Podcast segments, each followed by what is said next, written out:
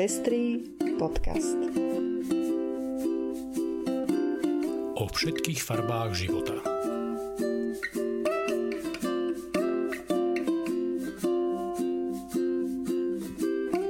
Milé priateľky a priatelia, fanúšikovia a podporovateľky Pestrého podcastu. Dnes vás vítame už pri jubilejnom 100 vydaní Pestrých správ.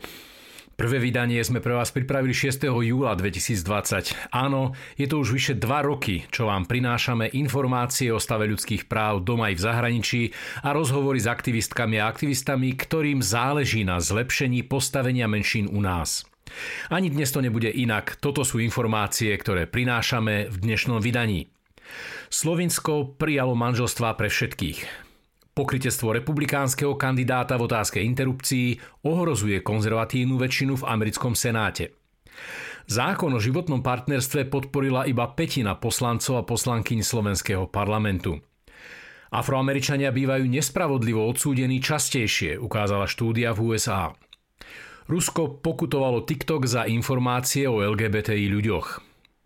Podľa Amnesty International je Facebook spolu zodpovedný za násilie na Rohingoch. Ja som Lucia Plaváková. A ja som Ondrej Prostredník. Ďakujeme, že viacerí nás už podporujete a tešíme sa, že vám záleží na šírení osvety v oblasti ľudských práv a ochrany menšín.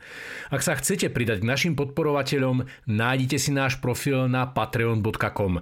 Srdečná vďaka a príjemné počúvanie. Slovinsko schválilo manželstva a adopcie aj pre páry rovnakého pohľavia.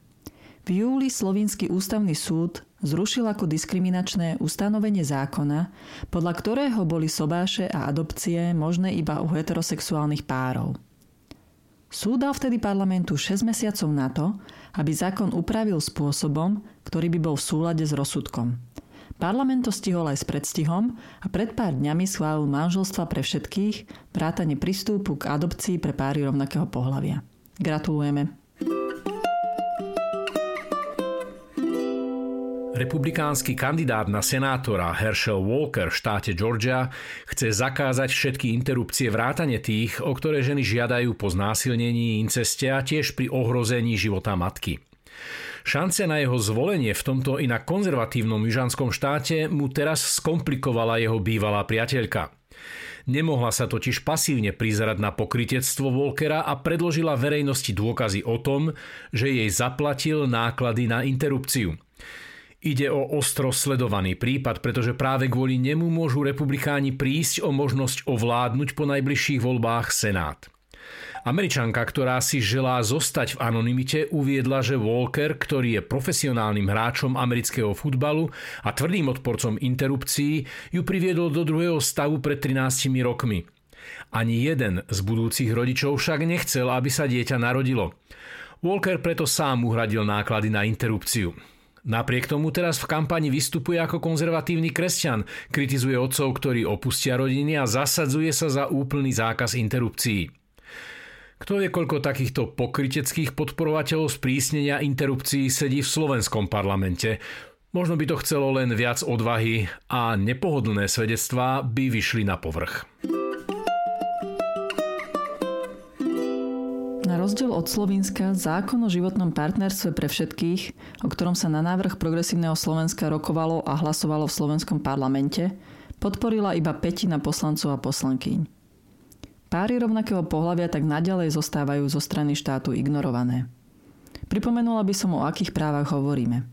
Ide napríklad o možnosť získať vdovský dôchodok po úmrti partnerky, alebo o možnosť získať nárok na ošetrovné v prípade starostlivosti o partnera – alebo o nárok dieťaťa na sirotské v prípade umrtia rodiča. Alebo o možnosť získať informácie o zdravotnom stave partnerky v prípade, ak sa po nehode ocitne v kóme. Ide o životné situácie, ktoré si nikto neželá zažiť. A štát by mal robiť všetko preto, aby tieto hrozivé situácie ľuďom zjednodušil. Robí však pravý opak. Afroameričania sa oveľa častejšie stávajú obeťami krivých obvinení a justičných omylov v USA. Vyplýva to zo štúdie, ktorú koncom septembra zverejnilo Združenie National Registry of Exonerations. Preskúmali údaje z takmer 3200 prípadov, pri ktorých došlo k odsúdeniu za ťažké trestné činy a ktorých páchatelia boli neskôr po opätovnom preskúmaní dôkazov oslobodení. Často však až po viacerých rokoch väzenia. Od roku 1989 je 53% nevinne odsudených osôb v USA afroamerického pôvodu. Celkový podiel afroameričanov na obyvateľstve USA je pritom len 13% Pri trestných činoch, ako sú drogové delikty, vraždy a krádeže, je podiel nespravodlivo odsúdených vždy vyšší v prospech afroameričanov. Jedine pri kriminalite tzv. bielých golierov je to naopak. Rasové predsudky v americkej justícii sú teda zjavne prítomné. Ruský súd udelil TikToku pokutu za to, že odmietol vymazať obsah porušujúci ruský zákon o zákaze LGBT propagandy. Podľa dostupných informácií bolo obvinenie voči TikToku založené na skutočnosti, že TikTok na svojej platforme podporoval netradičné hodnoty LGBT, feminizmus a skreslenú reprezentáciu tradičných sexuálnych hodnôt. Rusko tiež zvažuje rozšírenie svojho zákona o zákaze LGBT propagandy, ktorého cieľom je úplne vymazať LGBT ľudí. Platné znenie zákona z roku 2013 zakazuje šírenie informácií o inej sexuálnej orientácii vo vzťahu k deťom a mladým ľuďom. A práve tento zákaz chcú rozšíriť aj na dospelých. Prakticky by sa teda o LGBTI ľuďoch v Rusku nemohlo hovoriť už vôbec. Nikde a nikdy. Vzhľadom na to, že Rusko úplne ignoruje akékoľvek ľudskoprávne záväzky a nerešpektuje ani rozhodnutia Európskeho súdu pre ľudské práva, je len ťažko možné očakávať, že sa v najbližšej dobe podarí zastaviť zhoršujúcu sa situáciu LGBTI ľudí v Rusku.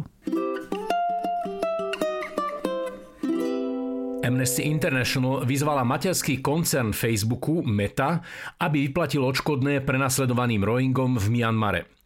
Podľa tvrdenia Amnesty prispeli algoritmy Facebooku významnou mierou k násiliu, ktoré páchali ozbrojené zložky Myanmaru proti etnickej menšine Rohingov v roku 2017. Vyplýva to zo správy, ktorú Amnesty International zverejnila 29. septembra. Správa potvrdila predchádzajúce dohady, že nenávisť a podnecovanie proti Rohingom Facebook v potrebnej miere neobmedzoval. Vo väčšinovo buddhistickom Myanmare spustila v auguste 2017 tamojšia armáda ofenzívu proti moslimským Rohingom pod zámienkou boja proti terorizmu. Tisíce ľudí pritom zahynuli a stá tisíce ušli do sus- susedného Bangladéša. Násiliu predchádzali dlhé roky diskriminácie, prenasledovania a útlaku. Podľa zistení Amnesty sa v tomto období Facebook stal akýmsi zosilňovačom nepriateľských nálad voči Rohingom. Na tomto prípade môžeme vidieť, kam až môže viesť podnecovanie násilia na sociálnych sieťach voči menšinám, ktorého sme žiaľ svetkami často aj na Slovensku. V sobotu 15.10. sa v Bratislavskej Novej Cvernovke bude pri príležitosti Medzinárodného dňa coming outu konať podujatie Teplý venček. Večer, kde môže byť každý sám sebou. Pre páry aj single ľudí. Všetky sexuality vítané. Organizátori a organizátorky sa rozhodli zobrať koncept venčeku a spraviť ho inkluzívnejším a otvorenejším pre všetkých a všetky. Venček aj coming out sú dôležité mílniky v živote človeka. Jeden je formálnym prechodom do dospelosti a druhý je akt seba prijatia a seba potvrdenia svojej vlastnej identity pre seba samého ako aj pre svoje okolie.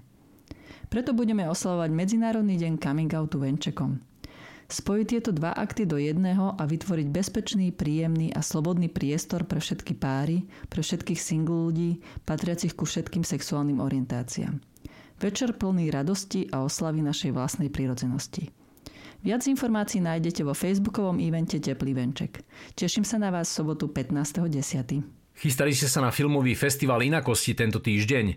Žiaľ, organizátori museli odložiť jeho konanie kvôli požiaru v kine Lumière.